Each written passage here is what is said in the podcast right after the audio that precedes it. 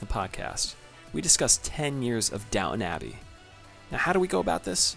Well, we've put together a few lists, running down some of our favorite moments and characters. And, you know, we welcome your feedback. We want to hear what you think. We hope you enjoy this lively discussion of Downton Abbey.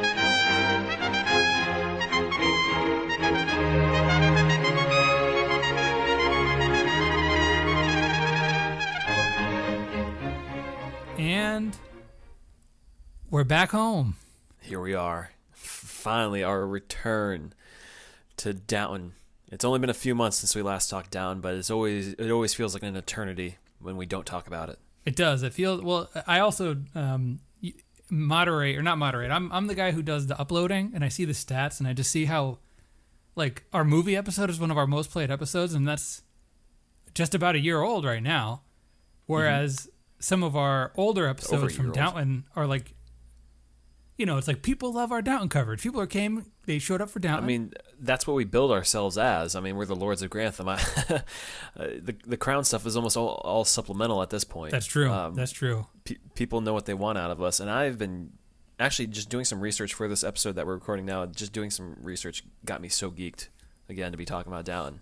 It made me realize I'm- how, I'm how little actual research I have to do and how much I can coast off of my knowledge of this show. It's it's like you know, uh, what was it the, what the Jedi do? Search your feelings, you know. Exactly. And then you just know what's true, and that's just that Downton is the best, It's it's definitely and also the worst. It's but where it's we the hang our best. hats. Absolutely, it's home. it is home. Um, I don't know if we've been too clear with our listeners what we're going to do for this episode, but instead of reviewing a traditional down episode as as we've done many times over, hmm uh, we are going through the lists. It is ten years of Down Abbey, so we have a bunch of lists. I, I broken out in uh, segments of five, but we do have one top ten list.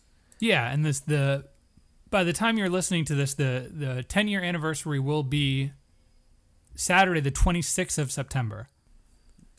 Well, unless you listen to it after, yeah, yeah, Saturday well, the twenty so. Saturday the 26th of September 2020 marks 10 years of Downton Abbey. 10 years of Downton Abbey in the in the limelight, UK. in the existence. Yeah, because it came to the U.S. in early 2011. Okay. Uh, but for the world at large, it officially came to be 10 years ago. Um, yeah, I mean, we've already kind of covered it. But Dave, do you remember the first time you heard about Down? Just to jog some listeners' memories. Uh, yeah, I heard about it from one of one of you. I want to say you are our attorney, Kevin or Sean. I think Sean McCabe from Mm-hmm. our board game episode, as well as his new podcast, Ain't It Scary. I think he was one of the people that he said he binged it with his dad, Yeah, which was one of Yeah, he those things that was like, okay, this show is is described as a soap opera, but this this uh 22 year old man just sat and watched five hours of Barrow and Bates and Robert with his dad and Cora and all, Yeah. all the women folk, obviously. Yeah, and as I've said, I worked at a library at the time, and it was the the talk of the town. Literally, I was in the main town library working there, and every single person ages fifty and up could not get enough of Down Abbey. They just kept asking all the time, "When's that DVD coming in? When's that box set coming in?" This is you know like it's in a box set is two discs. I mean, but it came in a box. Uh, and uh, yeah, it, people could not get enough of it. And then you know, I think it's it started streaming on, on Netflix uh, on its early stages of you know. I know thought it was Prime first. No, it was it was Netflix. The first two seasons were on Netflix uh, in the Oh. early O's, double O's, and then in 2013 it switched to Amazon. Okay, But I remember that I that was one of the first shows you had to have watched on Netflix. You you had to have. I think I no no. What happened was, I may or may not have bootlegged season one, and then purchased season two. May or may not have. May or I may think not we know have. where you lie on that. well, line. hey, I bought the DVD for season two, so for your mother, not for no, yourself. for myself. And then you gave it to your mother. Um, I'm not sure. I know she has about the Blu-rays, which I bought the Okay. DVDs specifically. Remember that? Got it. Okay. Well, it's been it's been a long road, and uh, who knew we would end up here? But here we are. Yeah. Does it feel t- like a ten-year-old show?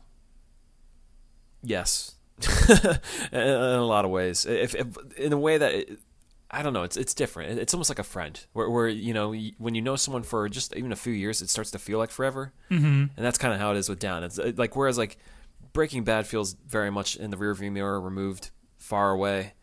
Down Abbey is very much alive and with us. That's true. That's true. I feel like um, there's a lot of people and our friends and, and people we don't know that that sort of burn through The Office and Parks and Rec and Brooklyn Nine Nine, like the sort of background TV show. And I know with Ring for Tea, they said Downton was their background show, but there's something about the the characters and the tone of Downton is so it's like light and heavy at the same time. Mm-hmm. So I think it is the perfect drama to fill that void of sort of a every day you can throw it on if you catch it on you'll sit down and keep watching kind of thing. Yeah, I don't know about that. I don't know if it's a background TV show for me. It's a little, too heavy for me, dog. Well, also, I, I also, can't just I don't, it on. I don't have background TV. I don't believe in background TV. You don't have a TV at all. Well, I mean, in a world where I have a TV, that's Okay. In a world where you have a TV, there isn't background TV. You wait. You don't believe in background TV? I don't uh, f- firmly against background TV. There is nothing, no better background TV than WWE Network. that is legit background TV Well, that's for me. that's gym TV for me. okay, and that's not background TV for you. No, because I'm paying it. No, I think anything that you choose to put on is not background anything. Listeners, define for us what is background TV for you. What do you watch, and what is on in the background? Uh, I, I but I I think we're both on the same page. Downton doesn't seem to fit that bill for us. But if I walked into a room and someone had cable and someone had Downton Abbey on, Mm-hmm. I would sit down and probably watch the whole episode. So it's New Year's Eve. Everyone's at the party, but someone has the TV on, tuned to Downton. You just sit down and you're watching That's Downton. different. The That's- ball is dropping and everything. Context is key in that. In that Okay. context, no. okay. Your birthday. Everyone's there for the party. No, again, that's, that's the same context. It's a social event. all right. If all I was, right. if I like walked downstairs and Downton was on TV, I would sit down and watch at least a minute or two just to see what episode it was to jog my memory. you have to go to work. It's it's almost nine o'clock in the morning. You you I've been be there. at, I've been at work for an hour at that point. okay. All right. Look, as a kid, I would wake up at six thirty to watch Beast Wars. So you know, if you told me there was some Downton content on at like six thirty, I would make it work. Mm-hmm. But we've all, we've gone far off the off base here. Yeah. What what what are we attacking, Dave? What are the, some of the topics that we're going to run through in, in our listings? Well, what happened was we went to our favorite place to find information or ideas, which was both the Lords of Grantham Lounge on Facebook for our former and future pa- Patreon patrons. And we said, I, I put it out there. I said, we, we don't know what we're going to do. We've kind of gutted Down Abbey. What do you want from us? And as always, We're out of ideas. We're bankrupt essentially. Uh, yeah. Our our good friend uh, Estelle, who's hanging in there down under, told us to suggested top ten lists because ten years top ten. And Corey, you and I started batting back and forth. Ten's a lot. Yeah, Ten- I- ten's a lot. we said, I, and I suggested since since we do play with the power rankings, which is positive and negative, let's do some positives. You know, five up, five down. To which you said, let's not dwell on the negative too much. Yeah, this is ten years. We should be celebrating. We down. should be celebrating, not not being harsh critics of Julian Fellowes. Uh, We've given mildly enough of a beating. uh, inconsistent writing. So we've come Mm-hmm. up with one, two, three, four, five different lists to do. yeah. So those lists are uh, the top five quotes, our favorite five quotes, our Mm-hmm. favorite five shocking moments, Yes. our favorite one episode wonders slash part timers. So that's characters that have one season or less of an. Oh, I broke that into two lists. Oh well, I have one. Okay. and then uh, our top five episodes and our top 10 characters Mm-hmm. so do you think Where do we start? i think i think the low the lob balls here are quotes and shocking moments yeah, well, let's start with some of the shocking moments. okay what do you so this is this is just the things that make us go wow Yeah, I mean, when you're watching a show, you're like, "Whoa, what?" And, and Down is full of those. oh absolutely. But I think there's a, a handful that I mean, they just have to be in, in the top moments. and, And th- this welcome is debate. This is a, Yeah. a, a difficult list to make without making it all look the same. I felt or I Uh-huh. found. So I tried to sort of again search my feelings to to to my inner Downton. Jedi to find five moments that are not all uh, what we'll what we'll get into as we start. So and to, to Yeah. roll right into that, my number five is Pamuk's death. Well, I have Pamuk's death at number five too. This is going to be a challenge here. I mean, it was shocking. The It the guy, just the context is everything with this one. Th- three episodes into a series that seems pretty chaste and seems pretty, you know, down the, the line. We got the the eldest daughter hooking up with a man in the middle of the night, and that man just dies.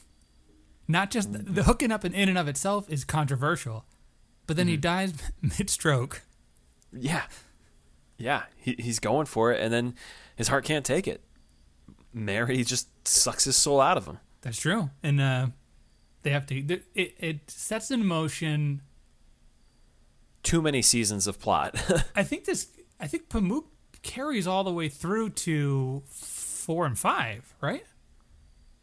In some ways. I mean, eh, Mary almost car- carries it around her neck as part of her reputation that this man died underneath her. uh, to put it, you know, Well, on top of her. pretty. Was he on top of her when he died? Yes, I believe. I mean, we don't see, but I'm. wait, wait, is that is that known as Pamuka top or a bottom? Well, whose room? They were in Mary's room, so I, I don't know. This is, let's Yeah. not get into this. He got pooked. I thought. I thought he got pooked. Okay, well, he was mid stroke. Um, he, he, you know. okay. That's for the listeners to debate. Let's move on to the next shocking moment. Enough on that. Okay, what do you got for number four? I got the ulcer bursting.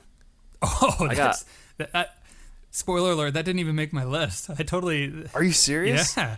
that is cool. I mean, by season six with Downton, I think we there was a feeling that had set in like we'd seen all it can throw out at us. Yeah, There- there's nothing else that can really shock us at all. And we'd seen gifts because you know it aired in the UK before here, and we've seen gifts of blood and everything. And it's like, what is going on there? And then it just happens in that episode, and the blood is everywhere. And I just remember reading online how disgusted viewers were, and how just just just brutal it was to see. And I mean, for a second there, I thought they Robert they're going to kill Robert off. I mean, the the show is wrapping up. How much more is there to do with Robert? Okay, his ulcer just burst randomly, and uh, that would be it. But he lived to see another day. But my God, the the amount of blood and the amount of times we send that gift to each other is just a reminder. Like, what expect the unexpected in life, people. I think that uh, that moment is a uh, that moment. it- It's understated that watching that season, I thought Robert might die at the end of the season. Yeah. because we'd already Yeah. lost Matthew, we've already lost all these other people. Isis. Isis, yeah. So like, would it? It wouldn't be Downton Abbey's not Game of Thrones, but they're Mm-hmm. not opposed to killing someone dramatically. But then it's just like he's just like, hold on a sec, blood. Yeah. Uh, but it's funny because just, and I think we noticed on our rewatch how much they tee it up. Uh, tee it up. Where multiple episodes, Robert's like, "I have slight indigestion." He's just farting around and everything. It's like, why didn't we catch it earlier? Well, why didn't he catch it earlier? Is the thing. yeah. Well, Dave, what's your number four? My number four. It's the uh, thwarting the assassination plot from the movie. Oh yeah, that, I mean that was unexpected. I mean, who would have thought in the Down Abbey movie we get an assassination attempt on, on royalty? It was. I, I remember being in theater going like, "They're going with this." what the hell is going on? is, Why Branson Branson? is, is trying to be lured into being some kind of radical to murder the king, and Mm-hmm. what he does is he, they get him, like he they get the assassins, and he they, there's a fight. Mary's yeah, there. and they're and they're just like, very good job, and and there's nothing else really. You know, he's not knighted or anything. It's just like, well, crisis averted. on with the rest of the movie. That's true. It, and then it goes to Bizarre, the better part of yeah. the. It's not the best part of the movie, but The this- movie opens with the the assassinator guy or the, the guy trying to yeah, kill the them. Like, assassin. it's so weird. Yes, assassin, not assassinator. Strange, strange, but it happened. yeah, that's so. That's my number four. What's your number three? I got Bates going to jail. That's a good one. I mean, did did we really see that happening? I mean, they Bates has gotten out of it so many times of them trying to convict him for something wrong. But as a cliffhanger to season two, that's a heck of a cliffhanger. Like where do you go from here with Bates? Wait, he's legit going to go to jail. How do you get him out of there? They got him red-handed, and and it's they really sell it too with Anna shrieking out no in the courtroom. I mean, Robert goes up there. He thinks he's going to save the day. He totally Yeah, he has good. po- He got one hand down, one hand on his hip, saying like, "Well, Bates is my boy."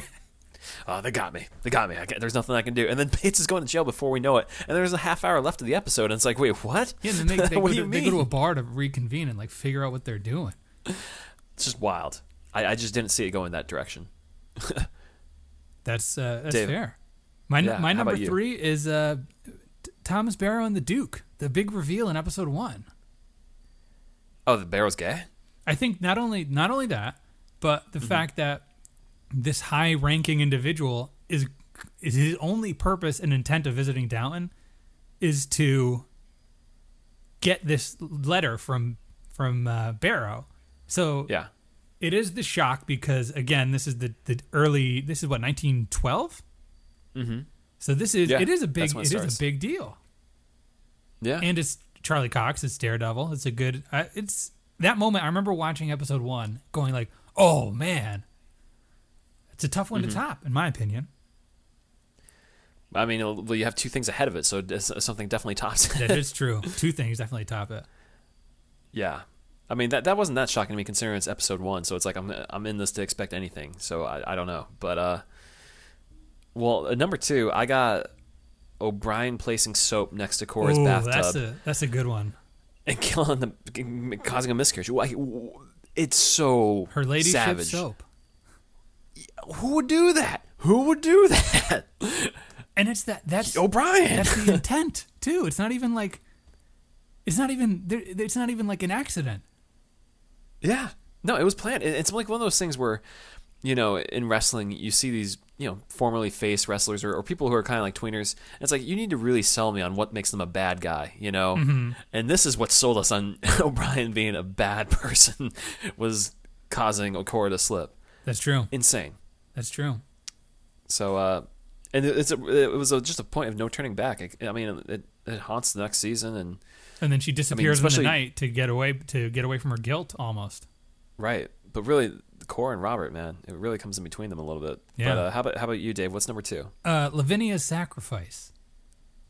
That's shocking? It, it it's shocking because she doesn't just die. She like Yoda Yeah. dies. she disappears and the sheets just No, but she you know like she has down. a you know, it's this whole season we're clearly building to Mary and Matthew. Mm-hmm. And Carlisle's Yeah. clearly a bad guy and Lavinia is clearly a really good person. And keep in mind Mm-hmm. how that episode plays out. Yeah. Both Lavinia and Cora have the Spanish flu. Yeah. and Cora's Oh, yeah. not looking great, and Lavinia's not looking great, and you're saying, I don't know if both these people are going to make it out of the episode. At the same time, Lavinia is a red shirt. I mean, she literally has red hair. There, there's no chance she's making it out. But I think the the her because it's not her death. Yeah. She she dies, and she says to Matthew like, "I'm dying, so you could go be with your cousin." I hope you enjoy hooking up with your cousin. But that's like le- that's away. legitimately La- Lavinia. Like I don't think I've been more shook by like, oh my goodness, this woman is so like fully realized as a human, and she's so sweet and she's so innocent that she Mm-hmm. does this and dies and like gives everything to to Matthew. It it's a good one. To it to me, it's a shock. Sure. Okay. Yeah. Well, I think number one. I feel like it's uh, you can't debate it No, I mean, unless you're planning to. Uh, It's it's Matthew. no, it's not. Are you kidding me? How is that not your number one? Sybil's my number one. Oh, get out of here. Get out of here. The entire episode of Sybil's death, they're teeing up that she's going to die. They keep having this debate between the doctors and saying you need to do this. The entire episode is bracing you for that. That's not why. That's why it's not on my list because you know, like something serious is going to come. Okay. Well, I thought it was just a baby. I didn't know it was going to be Sybil dying. I think about what left me more, uh, like, I think with Matthew, I was mad at Julian Fellowes. With Sybil, I was sad. But where, I mean, what does that have to do with shock? This is the most shocking moments. I was shocked. Okay. Well, and you weren't shocked by Matthew dying. I was shocked by Matthew dying, but I was mad, and I won't. I won't. I won't give that the time of day because Julian Fellowes and Dan Stevens both dropped the ball with that. Well, that's the thing is they didn't tee it up at all. That's what makes it shocking. It's just like, wait a second, he just missed some directions. He took some wrong directions and just, or he just wasn't staring at the road. He sl- he was drunk. no, he wasn't. just keep your eyes on the road, folks. Um, wow. Okay, I'm. I'm uh, well. I That- guess there is. the, the, the Sybil thing is that's like that. She's barely even a cast member that season. She's like off in Ireland canoodling the whole time with, with Tom to go have a baby. and then she's back and she dies. okay. Fair enough. Okay. I because. I was thinking my top five will all be deaths if I include Matt, Matthew. So I don't. I I he's he was the one that had to go. Yeah. Well, there you go. You searched your feelings, I guess. I did. I searched. I searched them long and hard. I, I sat with my notebook for like an hour trying to write these lists. So Wow. Okay. so where do we Well- want to go now? Do we want to go to top five quotes? Yeah, I think we can knock this off. Okay. What- What's what's uh well just honorary mention. Uh, no, actually no, it's not honorary mention. It's actually my number five. I to be I'm gonna be totally honest. We spent so much time like digging through notes and stuff. I went with the gut on this one. I didn't do like there's Yeah, probably same. insightful quotes. I went straight from the I searched my I did my Downton Jedi. I think there's some very very clear cut ones here. I hope between the two of us. Mhm. Well, what's number five for you? It's what's a weekend. I mean, it's I, I purposely left that one out. I know, and I I fought it too, but you can't just fight it when it's on the cup that we got from the PBS special that we attended. Well, lots Uh, and lots of things are on that cup. Well, we didn't we didn't get the cup from that special. We had to pay for it as they kept advertising did, to I us did. during. You did. Well, I got you back, right? There was Or- a gift. I don't know. Oh, okay. Well, th- yeah. I, well, thank you. And and our, Um, our one of our good fans, uh, Emma, I believe, got that from us. So Yeah. But I mean, as it was voted on in that episode, I mean, it's in episode one, season one, but it sets the tone for the show. It, it sets you up to know who the Dowager is, and it's just a good line. It is a and good as we as we always joke, our friend's dad said, "Have me on the episode where they say what's a weekend," and we're just and like, we've well, been doing the, that's pilot. podcast for like six months at that point. yeah. Um, well, Dave, what is your number five? My number five is is one of my all time favorite. Well, I guess it is. It's in my my top five, but it's two words. Okay, You bastard. it's a good one. It's a really good one. It's a strong one. You you you feel for him. Yeah. No, that, that's a good one. And then I guess I would also say the inverse of what he says to his wife. The Bates sort of you blank. You Mm-hmm. Yeah. feel him. You feel those words. You feel his emotion. He when Sure. he holds Thomas up by the by the collar. You bastard. It's the best. He's selling it. Yeah, he's he's kind of promo. Well, next comes from later in season one, just because it kind of floored me on the rewatch, and just uh, it's, it's actually an exchange. Cora says Edith will care for us in old age, and Robert says, "What a ghastly prospect." that I mean, for them to That's speak Edith. so That's Edith bluntly right there. about Edith, oh my gosh, that's like that's all you need to know. That's all you need to know. Okay. Well, Yeah. number four is is uh, my my dowager quota is met right here, and this has a Mm-hmm. um, this has it's a follow up to another great quote that I I use this GIF as frequently as it applies, but this is the dowager saying, Mm-hmm. "Life is a game where the players must appear ridiculous." That is a good one. And that's a response to Richard Carlisle saying, "Do you enjoy these games in which the players?" I players?" mean, you send appear-" that gif a lot. It's a good one. It's appropriate. yeah. Anytime yeah. someone does something to make you feel stupid, just say, "Do you enjoy these games in which the players must appear ridiculous?" I should have just put that. but Yeah, I, I do enjoy these. I had to get my Dowager quo- quota in because I know how the Downton fans are about their Violet. Same, same. That's why I just kind of checked the box. It's like you know what, just go for the the one the fans want, uh, and myself too. It's a good one. It is a great Um, life. Uh, what is the weekend iconic? yeah, I do ask my that, myself that from time to time. Like, oh, weekend's coming up, but what is a weekend? Especially in this year, in That's this true. age, That's true. what is a weekend? Uh, well, number three, we got to pull from one of our favorite characters. It's Carlisle, and it's him saying, "I feel no guilt in exposing you. My job is to sell newspapers." that Iconic. is, yes, he is telling you exactly who he is. He is a newspaper man. That's true. Well, number three, I have another great character, and from a great Mm-hmm. moment, Mr. Carson. The business of- life is the acquisition of memories. In the end, that's all there is. That's that's that's sweet. It's very sweet and it's very uh, it's very Gandalfian. He's very Yeah, prophetic. Dumbledore. Yeah, Yeah, Dumbledore. yeah. One of those old wizards. Yeah. Well, at number two, I got you bastard. that one is just. I mean, how many times have we quoted it to each other? you bastard. Well, my number two is "It won't be long now."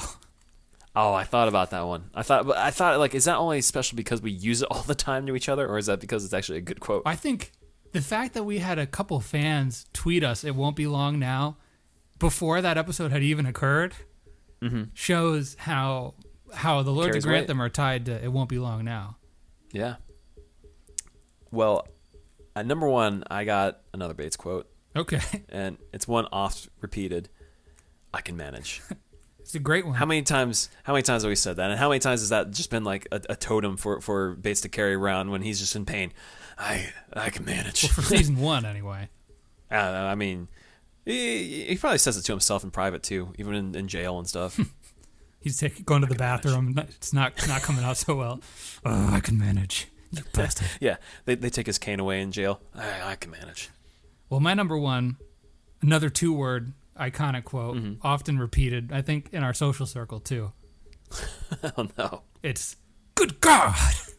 Oh, I thought you were going in a different direction. No, it's, The, the, the what- Bates said to his wife that one time. I said that. I think I included that in. Uh, that's a, that's a tie with number five. what you you B word? Yeah, that that they're the one and the same. They're interchangeable. Okay. But number right. one, good God, It- the Robert I mean, exclamation is iconic. The way he says it is, is so in, in part, important to that that quote itself. Good God! I mean, the other thing I, would- I would include in here that's not really a quote is just Cora saying, "Robert, get over here right now," or something along just to that in, effect. a- italicized Cora's angry tone. yeah, Robert, stop this right now. uh, classic Cora, but "Good God" is good one. It's a good one. It's a good. and it just shows, you know, you know what, Julian, you don't need to have the best dialogue. You just need to have good, punchy lines in Which there. is why Downton is so freaking good. And we're here 10 years later talking about it still.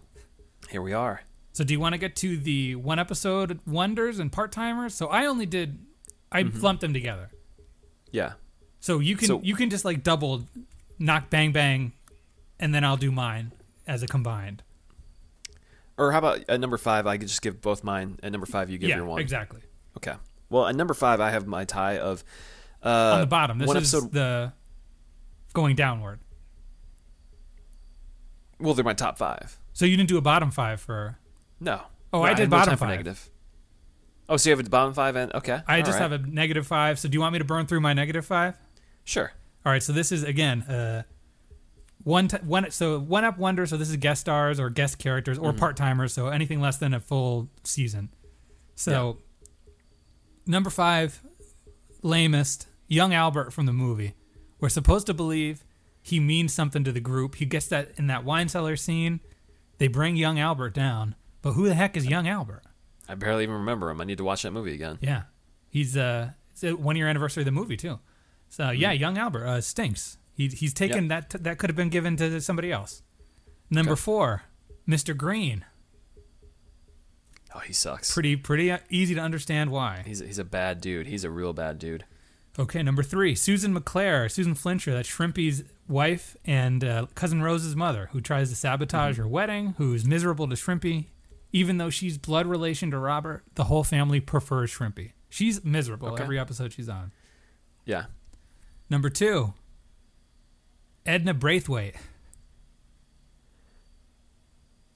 I mean, she's uh, she is a lot. She's annoying. She's She- bad. She's rough. just always reminding Branson of who he is, and it's like, yeah, we got the picture. We got it five episodes ago. Yep. And on that same note, Miss Bunting is the worst character in Down Abbey. The worst part timer. Oh, which one is Miss Bunting? The teacher. Who does the same thing as Edna Oh. Braithwaite but less malicious. Right, I, I get them too confused. Yeah, they're the same. Yeah, yeah. No, they both deserve the bottom bottom of the list. Um, let me go through my one episode wonders. Okay. My, I, I think my part timers carried a little bit more uh, heft than, than what you were describing, but j- for one episode wonders top five, we got Nanny West at number five. Okay. that's the that's the evil nanny that comes in know- at the top I- of season four, and uh, Barrow exposes her as being a terrible nanny, even though he doesn't even realize it. He's just ratting on her, and uh, lo and behold, she was terrible. Uh, at number four, I have Kieran Branson. Uh, he shows up for one episode as Tom Branson's brother, and he's just the most Irish of Irish caricatures in that household, and he just really riles up some troubles there. That Mm, you with the know, beer. yeah, it just portends more uh, trouble for Branson fitting in. Um, number three, Pamuk left a huge impact an within that one one episode. episode. Number two, Giamatti. Okay. The dude is throwing fastballs the entire episode. He's sinking buckets. He's making quick assists with name? people. It's Giamatti. What's his What's the character's name? Do you I, even know? I don't know. He's Paul. G- he's literally an amalgamation of Paul Giamatti. That's Har- it's Harold Levinson. Uh, that's Harold Levison. That's correct. That is correct. Number one, uh, none other than Tufton. Goss, Joss Tufton.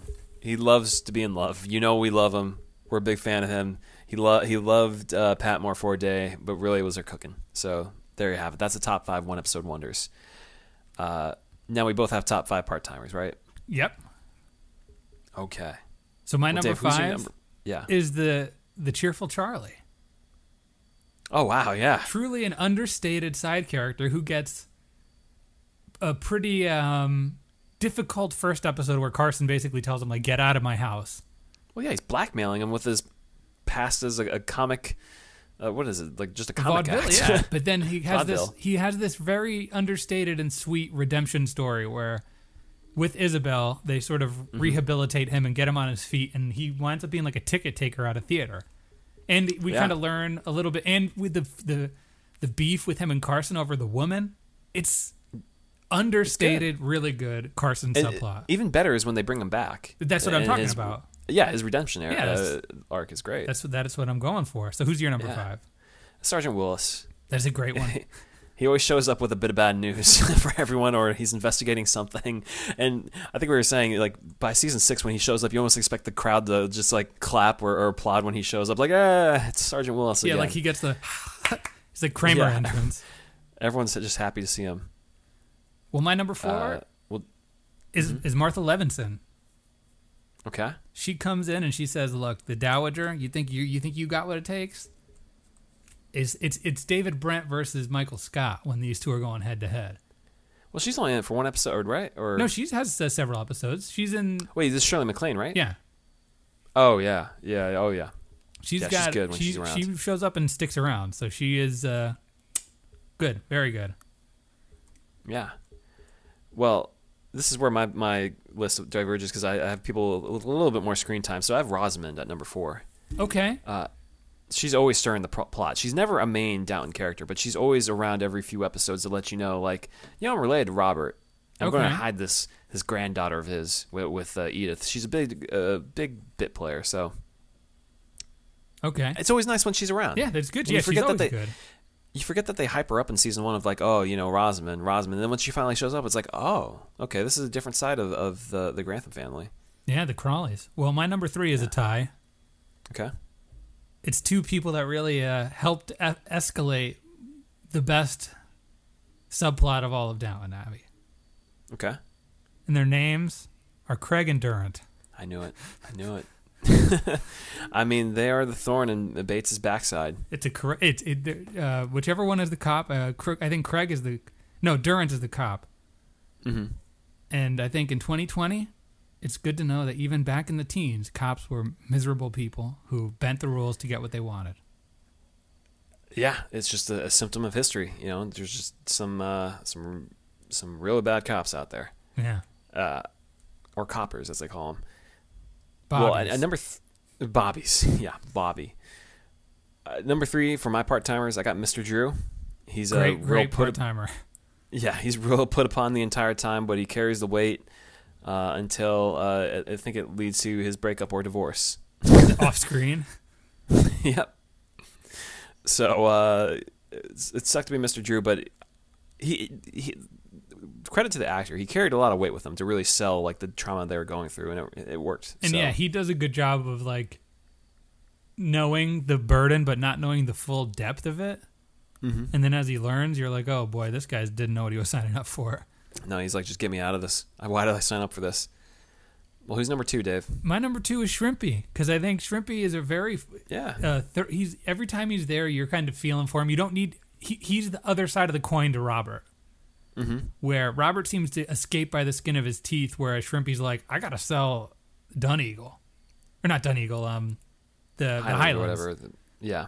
and you're like, man, like his wife, he you know he's got trouble with the wife, but unlike Robert, who kind of avoids it and life sort of resets, he never Mm-hmm. rights his ship. No, and he's a good father that, figure there for, for Rose when he shows up Yeah, too. and I I, I like Shrimpy a lot. Yeah, no, he's good. Well, I got uh, Mr. Mason at number two. Great one. He's got lots of heart. He, he's so kind-hearted. He means so well. At first, it's just like, who is this creepy guy trying to, you know, dote on Daisy?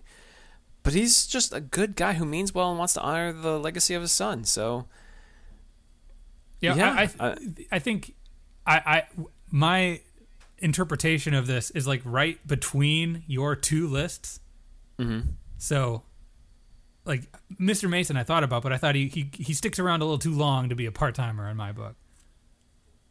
I mean, is how many episodes is he is he in per season? Like, I think if he, if, in my brain, I was saying if you affect the plot of more than one season, and it's not like a blip on the radar, like you are part of an arc, then Okay. you are off my rank. But again, sir, I searched my feelings. You searched yours, uh, yeah, and I searched my All right. feelings for number one, okay. the greatest one-up wonder part-timer, Richard Uh-huh. Carlisle. I mean, you want to talk about affecting plot lines? The guy affected the entire season two. Yeah, but that's a part-time. That's one season. okay, That's what all I right. said. One season or less. Sure, and yeah, I mean, he's And he's not in the whole season. There are episodes where they're like, "Where's Richard Carlisle?" It's like, "Oh, he's working. he's off filming Game of Thrones. Yeah, he's just off film, filming somewhere He's, else. he's, he's at a typewriter going." tick, tick, tick. Yeah, just busy. Well, I, number one, I got Dr. Clarkson as the best part timer. Okay, Literally, that's a that's every a episode Dr. stretch. What do you mean? Clarkson He's is- not in every episode. He's not. That's but neither is Sybil. And every episode that he is in is much more like enjoyable th- than the That's ones true. I where guess he's, not in it. Well, I guess he becomes sort he's of never a main character. He's never a main character. It's more so, oh, this guest star in a few episodes people liked, and then they started bringing him around more. But Yeah. they never they, they they always stop short of making him a main character. Like they could have done that if he had married Isobel or gotten with Isobel, but he doesn't. So he they just keep him at arm's length, and he's not in the movie. So That's there you true. have it. I, yeah, I guess getting shunned from the movie. Justice for Clarkson. It's a smack in the face to Clarkson and his profession. Uh, justice for doctors. Um, so yeah, that, that's the top five part timers. However you want to interpret it, that that's where we are. yeah, and again, to all the Downton, uh, the Lords of Grantham fans, like hit us up and let us know where you're, where you would di- divert from our list, or just send us your own list. Part of me feels like Dave, you just wanted to have that list so you can pay tribute to Carlisle. That, that's really what it is. You want to put him over. Hey, you haven't heard my top ten yet. oh, jeez. if he's in that too, it's like, well, then what are we doing here? Um, before we get to the top ten characters, though, I think maybe we should go through the best episodes Absolutely, top five episodes. because characters come first. Yes, characters welcome. Episodes, yeah, episodes second. It- this really was about a the tough one for me to do. Yeah. Because plot lines just carry on from episode to episode. It's- It's hard to like parse one out from others. Yeah, so this is kind of this is like a mishmash of great quote moments, great moments, and Mm-hmm. and shocking moments, and use of these part-time characters. So yeah. my number five best Downton episode is the finale. Really? Mm-hmm. Because I, I just think it ends so nice and neat. Yeah. I, I struggle to remember what exactly happens in it, Well, Edith, aside from just like everyone getting happy happy endings. every- everybody gets happy endings. Basically, Edith gets a w- Edith's nice. wedding is the finale of the show. yeah. It's a it's a funny twist. Which is, you know, you talk about your quote about Edith taking care of them as uh, old people. No, no, no. She outranks all of them. yeah, right. Shows them. And then Barrow sort of Well- reaccepted into the gang. You know, it's it's a very sweet. Yeah, he gets his job. His babyface turn is complete. Mm-hmm. Yeah. Well, see, uh, for me, uh, for number five, top five episodes, the season four finale that we covered again recently. The heist is so fun. And which one is that? Is that um? the heist, the Giamatti, and, and the Okay. it's the London season. Uh, we get Hughes and Carson on the beach together too. That iconic moment. Just a lot of memorable moments from from this episode, and it's just a great ball of fun. That's true. My my number four is season six, episode three, which is Carson and Hughes' wedding. Yeah, I mean, oh yeah, that's that's pretty fun leading up to that because whole that's that a that's a good wedding, and we see a lot of like. Um, that's where with Hughes in the dress and Carson's Mm-hmm. nervous, and then uh, you know where do they have the wedding? You know the the all the lead up to it is good, and then obviously it ends with uh, Bear, uh Bates Branson coming back from Mm-hmm. Ireland are coming back from Boston. Right from America. So that's a it, it's got a lot That's of the right. feels, that is all a good feels. good moment at the end there. Yeah, and Robert's actually happy to see him. He's like, my boy, Branson, my boy. yeah. Well, at number four, I got season three, episode three, which is where Edith is left at the altar uh, oh, Anthony. by Anthony Strallan. Uh, and this one just really registered with me because it's not manufac- manufactured drama. You know, this is just something where it's like Strallan's been telling her the whole time, "I'm not meant, meant for you. We're, we we should not be married." And then it really just culminates in this scene where he's just like, "I can't do this," and he walks out, and it's like, "Gosh." We saw it coming, and it was just a, a, a train wreck in slow motion, like so many things with Edith. But this one really was a hammer. And the other thing about this episode is, you know, we get Robert shouting down Tom for leaving a single mother behind. One of the all-time Roberts dressing down uh, uh, Branson, and we also get Prime uh, Bates in prison, uh, planting something in, in a bunk uh, so Oh, he doesn't yeah. get caught. And then also this episode where it's revealed that Robert is actually terrible with his spending, and Matthew's like, I don't know what to do with No, this. is that the episode It- when he's like, "This man Ponzi is going to help us." Yeah, it, it, it's like a, a sheep has no clothes uh, moment. the king has no clothes moment, where it's just like, wait a second, Robert's just a, a, a dummy. Uh, so it, it's really the prime of Down at, at its peak. I feel like with with that kind of episode. Yeah. So that was number four. Four so my number three is the season two finale, the often Mm-hmm. referred to best episode of Downton. And I know we've uh, Yeah, we've reflected on this one quite a bit, and I do so. I don't think it's the best episode ever, clearly. But the moment Uh-huh. Yeah. the proposal is good. It's the end of Richard Carlisle. It's Mm-hmm. a good episode. That is that the one. Um, that that is that the one where they sing together at Christmas too? Yeah, it is. Yeah, they sing. They sing a couple times. Yeah, that's a you know again this is my the most Yeah. difficult list because I've spent we've spent so much time with the show it does kind of bleed together. yeah. Well, number three for me, it's season three, episode five, which is the death of Sybil. Uh, Okay. we get i mean it, it really is a powerful moment as much as i said it was teed up and everything the the you feel for the the, the debate that they have to have of like which doctor to go with and, and what to do and it really like the, you go from that high the, the joy of her having that kid the, the moment is so nice uh, and it's funny how there's pictures from that moment that aren't even in an episode that are shared on instagram all the time when it's like that wasn't even a scene or, or, or Or where she's like holding the baby episode and and Yeah. Mary and Edith are with her. that never happened. She died like five minutes later. Um, but the I don't think Down ever really construed or, or, conveyed the horror of death as, as much as in that moment. Oh, yeah. And uh, shocking. Other things about the that most episode- shocking moment of the show. St- Strong Clarkson episode where pro- it proves he can do his job, and uh, we also get more Bates in jail, which is always any episode with Bates in jail is better than a one without him out of jail. Okay. Well, my number two is is the premiere. Okay. The show starts with a bang. We get to know these characters pretty quick. Mm-hmm. I think the one thing about ensemble shows is they need to pique your interest and you need to be curious about these characters from the get go. And I think Yeah. the Downton premiere, Mr. Bates on the train, all the stuff with the Duke, uh, it's just good. It's just so good. You care about all these characters. You get a feeling the Titanic is sunk. You get a feeling that that Mary clearly doesn't want to marry the cousin that would be the heir, and she's like, Yeah. and Edith is in love with the cousin who would be the heir. It's a very good, uh, very good episode to me. It is a strong pilot, and it's well shot, and the the way the music comes in, it's good. It's a it's a good good pilot. Um, number two, I got this, and this may be recency bias, but season one, episode five, the Flower Festival. That is a good It's one. just- well, you're a Molesley guy. I'm a Molesley guy. I'm a big fan of the Molesleys, and it's a great moment for that family. It's a great moment for uh, for the Dowager and Isobel sparring. It's like their, like their first bout of many, which is so good. We get Thomas stealing the wine, uh, Patmore going blind, uh, and then Robert and Cora groaning as Strallan makes advances on Edith. Like it, I think when we watched it recently, we were surprised at like how many iconic moments were in that episode or memorable moments, and it really is just like a culmination of like everything you love about Down, especially if you have strong feelings about early Down. It's right there in that one episode. Well, sorry, early Down, but my number one is the London season. Is everything. Okay, yeah. So season four, uh, the finale that I had number five, that's your number one. That's one. my number one. We got Bates f- Yeah. f- foraging. Mm-hmm. The ticket, the lost ticket. We have Carson and Carson and Hughes in the in the water. Yep.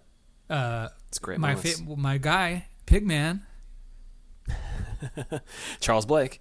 Yeah. The Royals Another. are there. You know, it, it's like Downton Downton at its Downtoniest before the movie came out. It's the it's Julian Yeah. Fellowes' biggest flex before the movie, I think. Well, I, you know, in putting this together, this list, and not to give my away my number one just yet, I pretty much chose entirely episodes from the first three seasons, and then uh, the season four finale because I felt like that season four finale was almost like you know, the Christmas special. It was a makeup. You know, it was two months removed from season four, which is inarguably probably the worst uh, uh, of Down. Yeah, Uh, without a doubt. uh, just like a makeup like this season was dreary with everything with Anna and all the endless stuff going on with Mary and stuff. That episode was so fun. It was like almost like this is what it should be, and really, I mean, season five and six are kind of correctives even more on, on season four in that in that direction. They five don't isn't drop, great though. I think five. No, because they, they don't drop the Anna plot line. They keep it going for another season for whatever and reason. we're still dealing with um, Mary's suitors Yep. again. Uh, so it, that's problem five, and six is just kind of too much of a, of a bow on everything. Yeah, and I think that's know. the, looking at it from this was the hardest list for me to write. I'm sure if I could actually reintegrate myself into the world of Downton Abbey a little more deeply and not just Mm-hmm. search my feelings and look online and read read synopses synopses, yeah, my top five list might look different. But you know, yeah.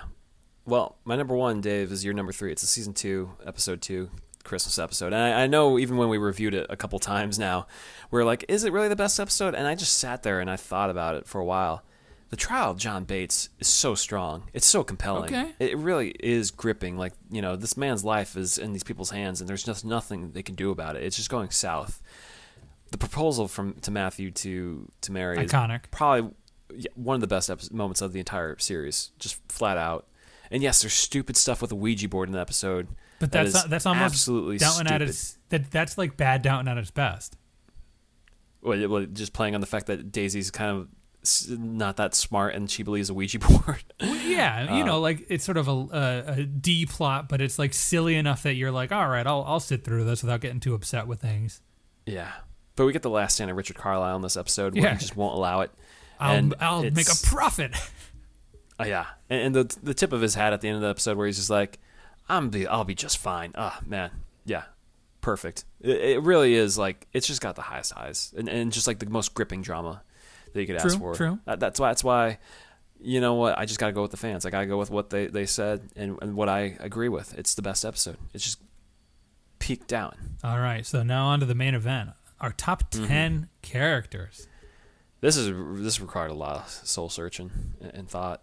That's true. It is true, and uh, it's funny doing this. I I feel like, uh, and th- this goes back to when I was like a teenager watching Survivor, and I Mhm. always was I always liked the boys better than the girls, and I was like, because I'm a Yeah. boy, I can identify. So like with Downton, I do lean more towards the male characters because I can identify with them a little better. But I did have to I like would- with Downton, you really need to be like, okay, take a step back because this is a, the female heavy show. Yeah, I, I got an even split. It just kind of worked out that way. Okay, well, you want to you want to start this one off? Yeah, l- let me table set here, and, and this is going to maybe throw some people for a loop. But at number ten, I got the Dowager. Okay. She is a quip machine. Okay, she she has a lot of the best lines of the show. But the problem with that character for me, and I mean, the quips are enough to get her in the top ten. You can't you can't dismiss that she's one of the best characters on the show. No. She just doesn't have a real plot line until Kuragin. You know, she, she's just a, a, a supporter. She's you know she spars with Isobel and stuff, but she's never the featured player in her own plot line really until Kuragin.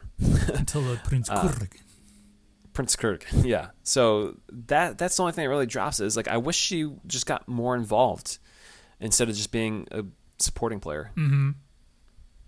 My number 10, somebody very close to my heart, Mm-hmm. is Charles Blake. Wait, with the Pigman? The Pigman is the best. Wait, how does he make the top? The Pigman. Wait, what, about the Pigman? So the Pigman is the best because, Mm-hmm. like Bertie, he's he's rich, but he just doesn't care and he doesn't make it part of his mission statement as a man. Okay, He that's- comes that's in and he humbles Mary to the point Works that the pigs. with the pigs, they have what like soup and coffee or something, a cake in the in the the downstairs quarters because they're all covered in mud. Uh-huh. He comes in in my favorite episode ever, the London season. Even though he's like, "I'm done with you, Mary. You're not going to be my girl," and he helps save the day. Uh huh. The thing, like I said, if he was if he was truly a part timer who didn't have two seasons of an arc, he would be number one for me for that Mm-hmm. list. But because he does kind of linger around, he's number ten on the all timers. All right. All right. That. I mean, there's a lot of characters to choose from. I'm surprised he, he pulled ahead of other ones, but I mean that, that was a good case he made. Uh, good good work. Mm-hmm. Well, at number nine, I got Cora. Okay. She is uh, stern. You know, when she talks to Robert, it's great.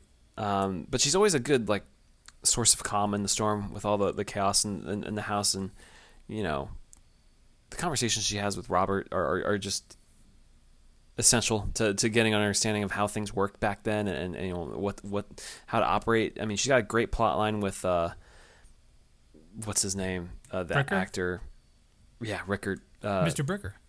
Bricker, Mr. Bricker, trying to show her paintings, but he's really trying to show her more than that. Mm-hmm. Uh, that and, and then Grantham getting getting jealous. Uh, Leads to a she's good just fight.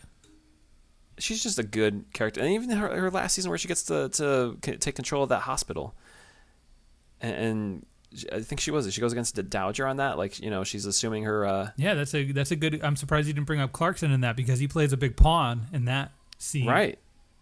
So I think Cora's just a good, strong character, really, honestly. All right. Well, my number nine is your number ten. It's the Dowager. Okay. Sorry about your luck. Mm. Congratulations, you you played yourself, Dowager. You you. She's the Tyrion Lannister of this show. She just quips and quips and quips and quips, but at the end of the day, she's not the most interesting character. Yeah, that's fair. She's the best I mean, she- supporting character. Look, she can win all the Emmys she wants in Golden Globes. We're not the Emmys or Golden Globes. We're, we're just going based on our hearts here. Yeah. and she deserves them. We're not taking anything away from Maggie Smith. She's great. She doesn't even care about the show. So if you're mad at us, just watch an interview with Maggie Smith talking about Downton Abbey. She doesn't care. That's true. She does not care. Whereas I'm sure many of these characters, if we name them off, uh, it would hearten them to hear that we thought that highly of their, their character Yeah, I'm Bobby. Kennedy would be thrilled to find out that I had him at uh, number ten. Yeah, yeah, Charles Blake. Number eight, Branson. Branson. He would- okay. he legit grows throughout the show. He he becomes a better man. He starts as a pervert who like is a is a peeker, um, you know, looking at. Peeping Tom Branson. Uh, yeah, he's a peep. He's a peep. He's a peeping Tom. He's peeping Tom Branson, and, and he works on cars, but he ele- he elevates himself. I, I think he gets a little bit dragged in the mud from repetitive plot lines of, Of people telling him to remember Bunting. himself. Yeah, but I mean, who else takes his shirt off in the show to make a woman swoon? This guy. and and he And then- he goes from a chauffeur to having the two best moments of the movie. Yeah, yeah, and he really, I mean he really earns that approval, and, and the, they make the audience work for that too. Like he's, good. Mm-hmm. It's good for Branson. Well, I got a I got a fiery hot take coming at number eight. It's Lady Mary.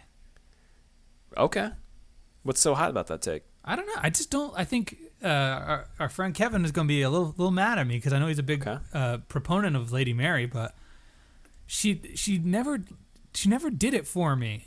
Like I thought that Sybil and Edith both had Well, then why is she on your list? because she's she's she has to be. She's Lady Mary Why does she have to be on your list? because she's iconic. Because she does a lot of. I guess Because of her fashion. I mean, her fashion is the best in the show. She is. out. I think her moments after Matthew dies, in and of themselves, like taking the reins, helping get Downton out of Yeah. the red, is very important. She doesn't rank higher as the number two on the poster, or you know, like Mm-hmm. if you're to talk about Downton in importance, I would say Robert then Mary, as far as Yeah. like these are one A and one B.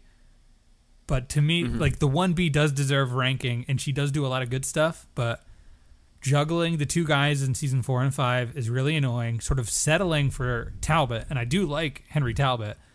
yeah. It's not great. It's not a good look, and then she seems very vain a lot. But she is Lady Mary. She's great. She does a lot of good stuff in in between those obnoxious moments.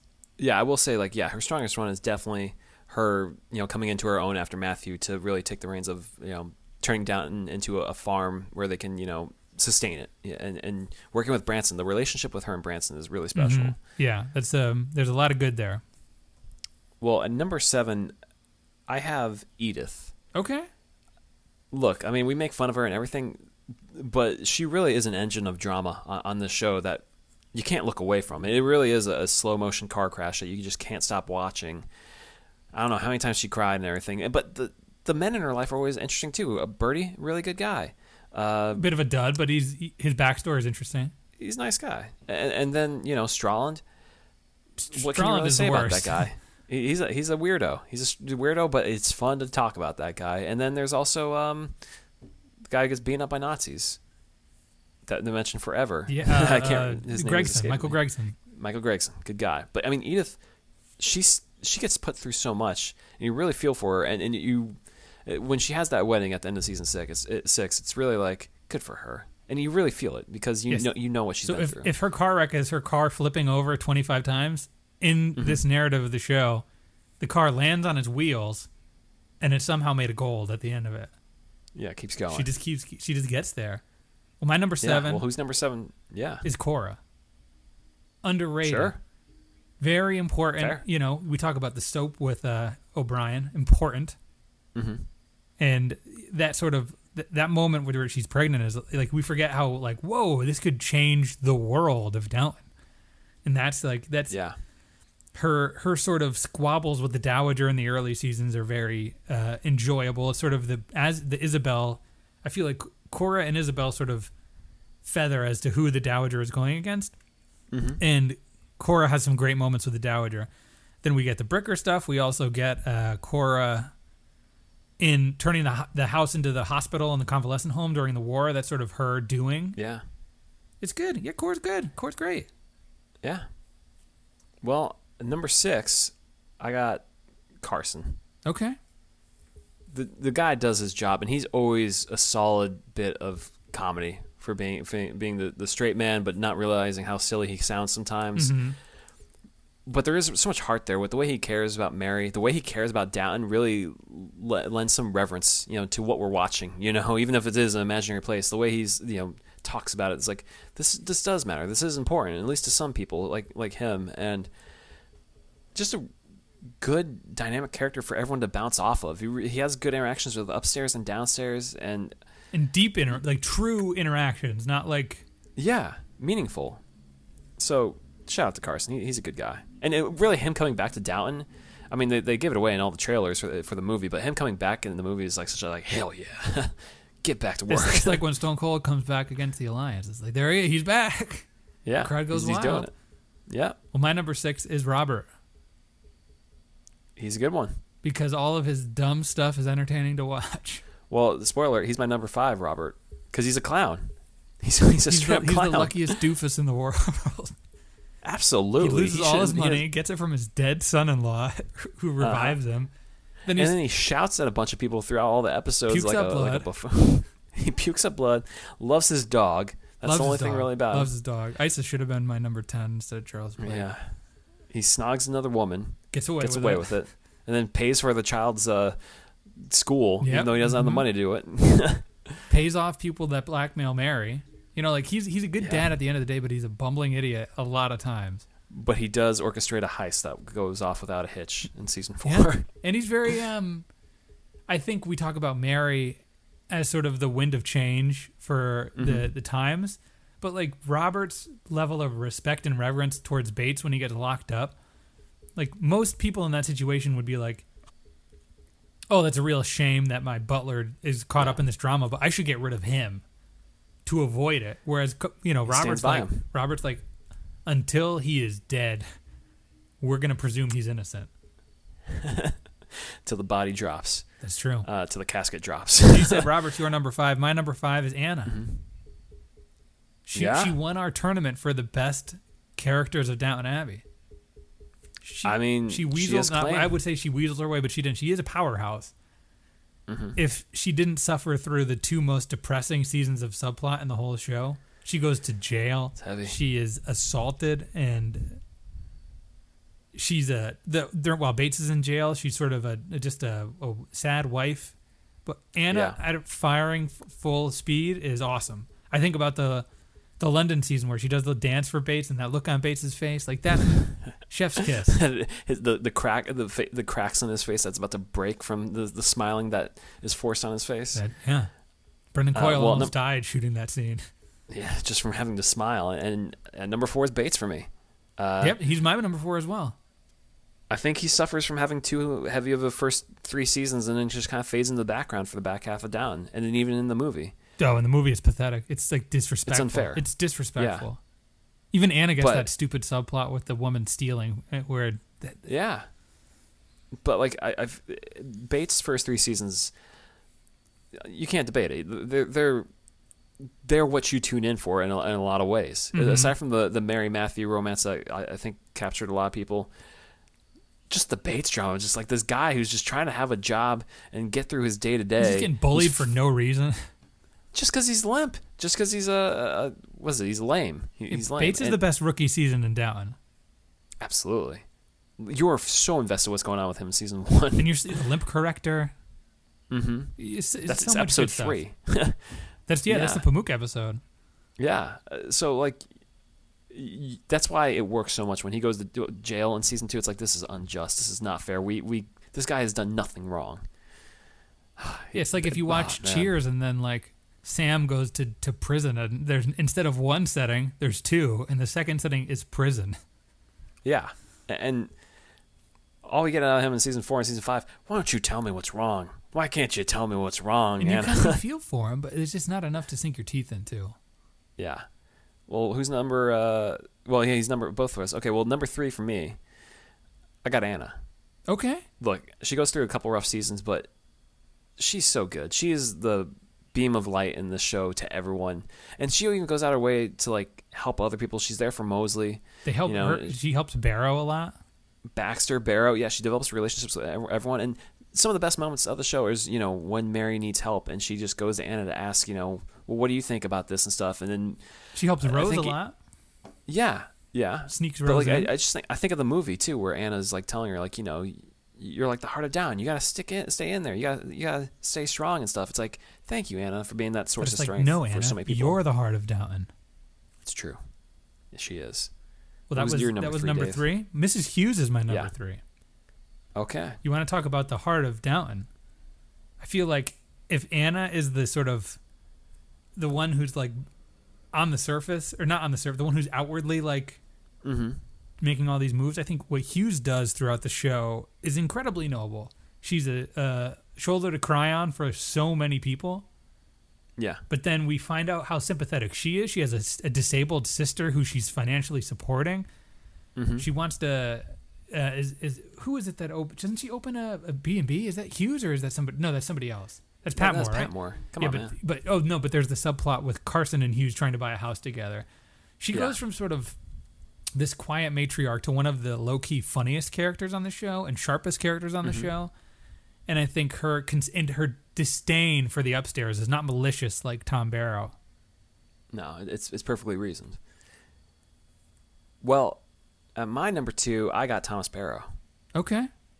he's just the most interesting character on the show full stop like he is the one going through changes just interior and externally he, he just wants to He, go, he elevate himself no with glove his job. to glove. yeah. Yeah exactly. He's, he's just got angst for the upstairs. He's got angst for the downstairs. He's got angst for himself. And he tries to choo- tries to choose the right path. That doesn't work for him. He tries to align with o'brien. That doesn't No. work for him. He tries to be friends with jimmy. That works for him until jimmy gets caught stroking. Nope. uh, Yep. and it's just a long road for, for Barrow to the point where season six he's just kind of on his own, and it's such a good feeling at the end that he you know he finally gets a home. You know, he, the Down welcomes him for the first time in his entire existence there. And then when it's time for the movie, he says, "I don't want to do. I don't want to go to work." yeah, this is a guy who lost everything buying plaster by mistake, Yep. And then he's living on the bed at a Carson's charity. Lost Isis in the woods at one point. Found Isis. No, it was found, became sympathetic for trying to find Isis in the woods Mm-hmm. Gets his hand shot in World War One. Uh, on purpose. on purpose. Break dances in the movie. Ter- Does Terrence the Barrow's worm. just he does the war. He's just like a, a, just a one of the best characters. I mean, he- he really is just the most interesting. I think he's a little. He doesn't make my my list. Spoiler alert! But he is. He's. It's just too much up and down. And and he seems. Oh, he's not like a. He, he's like a bad pro wrestling heel for a lot of it. I think at his core, he's one of the best, but I think there's just too much outward meh for so long from Bran. You just, just like want- he's so I- hateable. I don't know. He always makes me wonder, like, what's going on there? What what what is the deal? Speaking of what But, is the uh, deal, my number two Yeah. Mm-hmm. is Branson. The Wow, evolution, okay. I think, it's a little creepy in the beginning, but A little bit. then The dude's a peeping tom, but then he almost throws a. Uh, and he keeps telling her that you're gonna love me. we we we discussed it at length, and I didn't like it. But as Yeah. you know, he almost throws poop at a, a dignitary. uh huh. He sets a house on fire. No, that's Edith. Edith sets a house on sets a house on. No, in. Ireland. Oh, that house. Yeah, yeah. And then so by the time the movie ends, you're like all about him. Yeah, let's see a Branson movie. Yeah. I, I as I was saying, they, they they harp a little bit too much on like you need to you know go back to your to your old self, your old roots. They they, they play that storyline a little bit too much, and the people like Edna and Bunting are the worst. And the assassin. but he is his growth is undeniable. He he really does go from a you know just a lowly chauffeur to a guy saving the life of royalty. So it's pretty great. Branson. Pretty great. yeah. Well, here we are at the, the top number one person. Let, let, let's just recap quickly. So, so I'll just run through mine and then I'll say my number one. hmm Number 10, I got the Dowager. Number 9 is Cora. Number 8 is Branson. Number 7 is, is Edith. 6 is Carson. 5 is Robert. 4 is Bates. 3 is Anna. 2 is Barrow. Number 1 is Hughes. Number one it has is to Hughes. be Hughes. It has to be. She is the beacon of good in this show, and then, like as much as you know, Anna gets goes through rough patches. Hughes doesn't have to get thrown through that. She she's just there as a as a person of support for everyone. Yes, she has a cancer scare and stuff, and that is so sweet to see how Patmore is there for her and the, how they get through that. But really, you know, her relationship with Carson, whereas Carson has to play the bad cop sometimes, Hughes is always the good cop, and it's it's it's just I don't know. You can't not like Hughes. She's such a good person, and she's there when it matters Mhm. and when it counts. Interesting. That's bold. What do you mean is interesting? She's a good. no, not that. Not the choice, person. but you making the choice is, Yeah. is interesting. Okay. So Well, I'll, Dave, re- I'll recap my, so t- Charles Blake, Violet, Mary, Cora, Robert, Anna, Bates, Charles Blake over Hughes. I'm sorry. Branson. Number one, you got to be the bad cop sometimes. Mr. Carson, Yeah. his reverence a for Downton. Abbey is is real. Mm-hmm. He's the best. He softens Yeah, up a little bit by really the end. Great. see like I think it's I think Julian Fellowes plays hard and loose with who can be progressive and the fact that everyone is so cool with Barrow at the time. Carson's like, Mm-hmm. well, let's just not talk about that. But then Car- later Yeah. with Barrow's story, you know, Carson's like, I gotta let you in, man. I'm, you know, like, thank you for helping me. Carson has a lot of scares, a lot of health scares, Yeah. and getting him called off the bench in the movie, iconic. It's will you come back to Downton? Oh hell yeah! Isn't it fitting that, that that's our, our number ones? Because they're really they, the way they play off each other is just some of the best moments of Downton. I was waiting know, for and that's I, what- I didn't. I, I thought you were gonna drop the drop Molesley at number one. I said no way. Why would I put Molesley at number one? He Come didn't on, even hit your top ten. He's one of your favorites. Yeah, I like Molesley. I'm not going to put him over one of these other characters. Like, if I had to actually rank beyond the top 10, Mary would be number 11. Mm-hmm. She doesn't make top 10 because she just never has my favorite plot lines. I don't like any of her storylines. They're just all like, I need a man. Eh, Or like I need to work on the farm, and it's just like uh, okay, I, I I I like the farm one, but like you're she's so preoccupied with these lame duds of men, um, especially after Matthew, and, and the problem with Matthew is just the way he ghosts. It, it's just incomplete. Yeah, like I think So- Matthew and Sybil both. You just like you didn't you didn't sink your teeth in long enough to do enough good.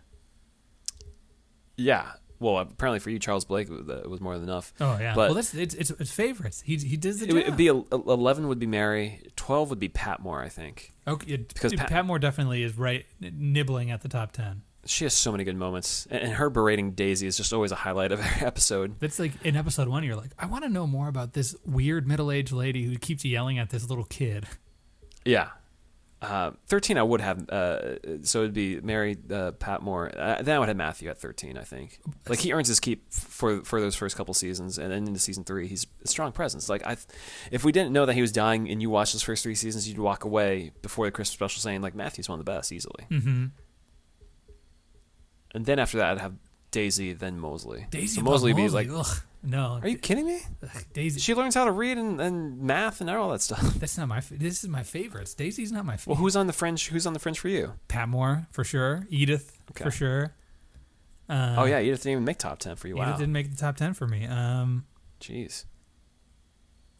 all time. That's the. I wouldn't. Not Matthew. Not not Sybil. There's not enough. Yeah, Sybil. Sybil is yeah, a good she- character. I would say Sybil's a great. Per, you Season know, two for Sybil is very strong. She's a strong Um, season two. Um. Yeah, you but it's know, almost, but the problem with Sybil is it's always drawn as someone who's um, in reaction to her parents in a lot of ways, Mhm. like you know, She's always pushing back on them. Yeah, so I mean, I get that's her character, but I wish there was a little bit more of a dynamic there than just you know being an opposing force. I think there's a lot of fun character. I like. I would put. I would put Dr. Clarkson nibbling at the top ten because I think he, Well, he, he, does a he's lot too of busy important- being a, a top five part time player, man. Okay. Okay. Um, but yeah, those are our lists for down. Uh, Listeners, do you agree? Do you disagree? Do you think we're crazy? Yeah, we Let us need to know. know. uh, you know, we took we searched our hearts. We hope you're searching yours. But uh, ten years of down, here we are, man. It's been it's been a ride. It has been. This is a fun episode. I'm glad we did this. This was a nice, a nice celebration. Happy, happy anniversary, Downton Abbey. Happy birthday, Downton Abbey. I guess whatever you want to call it. What, what what do we do next in terms of down stuff we haven't done? It's been a year since the books. movie. We have a we have a pal that we need to hit up who who is uh, recently Oh, yeah, gotten into Downton. Abbey and and well that too. So we have a couple friends that are involved in uh have some relationship to Adjacent Downton Abbey things. that are yeah, things that we want to do. So there's a, there's some stones to uncover for sure. sure. And if you have idea, if you say, "Man, I wish these guys had done this with Downton Abbey," let us know.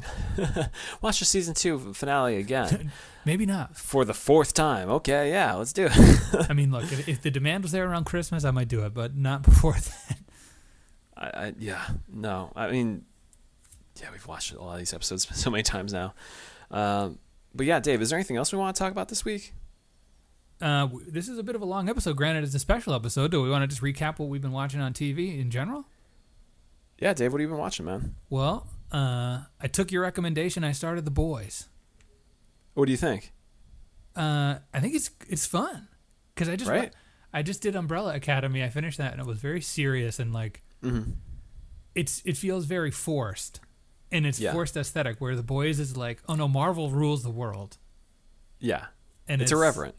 It is it is very bloody and violent and gross. Did that shock you? How how disgusting the violence is? Uh, well, it's by the preacher people, right? So like Yeah. I did do that. So I kind of anticipated it, but it is uh It's it's, It's a step beyond that. Yeah. uh, well, for me, season two of PEN15 came out. I, I talked about this Mhm. recently. How the show is so good. I rewatched season one. Season two is fantastic. it is still these grown adults playing children in seventh grade, year two thousand. Uh, okay. like when when Dave and I attended that. And Dave, there's an episode that covers wrestling, um, wrestling in junior high, but it, WWE features into it, and there's a, a scene of boys fawning over Trish Stratus, and it's like that could not be more appropriate or more correct of that era. That it, oh, absolutely. Who who wasn't? yeah. So that show is hilarious, and I, I can't recommend it enough. Maybe I'll, I'll definitely give that a shot. I mean, I'm I'm double fisting episodes. a few dramas right now, so I well I'll throw some comedies in there, some shorter episodes. Yeah. And I guess we do But, have uh, we have one one piece of news to drop. I guess. We do? Yeah, just when we thought things were over, Seth Rollins has come back with a piece of information that's going to change the game. Wait, I haven't been following this. What, what's going on in? WWE? So everyone is. I mean, I, I hope if you're a fan of the Lords of Grantham, you're well aware that that we we're going to keep updating you on what's going on with Seth Rollins and the Mysterio family. it's the drama that just won't quit. So Seth Rollins said, you know, let Down Abbey's about to turn 10. What's something that I can do that can really celebrate the legacy of Downton Abbey and progress this storyline that's been going on way too long? hmm He came out with an envelope straight straight from Maury Povich, Are you serious? and he said, "Rey, you're not the father." Rey Mysterio's not the father. Are you kidding me? Of Dominic? That's what Seth No, says. they're not disputing this again. Are you kidding me? that happened. Oh come on!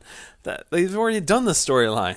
The storyline. Rey ends Mysterio proved he was the father. He won the, the custody battle in a ladder match for the custody papers. No, unless I totally misread what I saw. That's what it is. Are you sure it's Dominic and not the daughter? I think it's Dom. I mean, I didn't pay that close attention. I, I saw it on a Oh, website. And I said, "Oh my goodness, I've I've been out of the loop too long." Wow. Okay. Well, we, we I need to catch up on this. This is some serious news. that we need to Um, have like a, a jingle for the the Rollins Mysterio. Get a little booyaka booyaka before we talk about it every week. Seriously. All right. Well, on that note, hope you enjoyed uh, this week's uh, recap of Down Abbey, its 10th anniversary, and uh, yeah, let us know what you thought. And you can you can hit us up on Instagram, Twitter, Facebook, Gmail. You can buy Lords of Grantham merch at uh, TeePublic T Republic, TeePublic. pin tweet on our Twitter. Yep. And uh yeah, thank you for listening. We really appreciate it. Yeah, you know, you been- guys are why we're here and you know, we really appreciate you listening and hope you enjoyed this. and we don't know exactly what's going to come in the next week or two, but th- we will be returning to the new cast of The Crown. Mhm. But we have some ideas bubbling if we can make them work. So we might might have some surprises. We might just jump right back into The Crown. We're going to see how it works out. Yeah. All right. We'll let you know. We'll catch you next time. indeed. So Lords of long. Grantham podcast.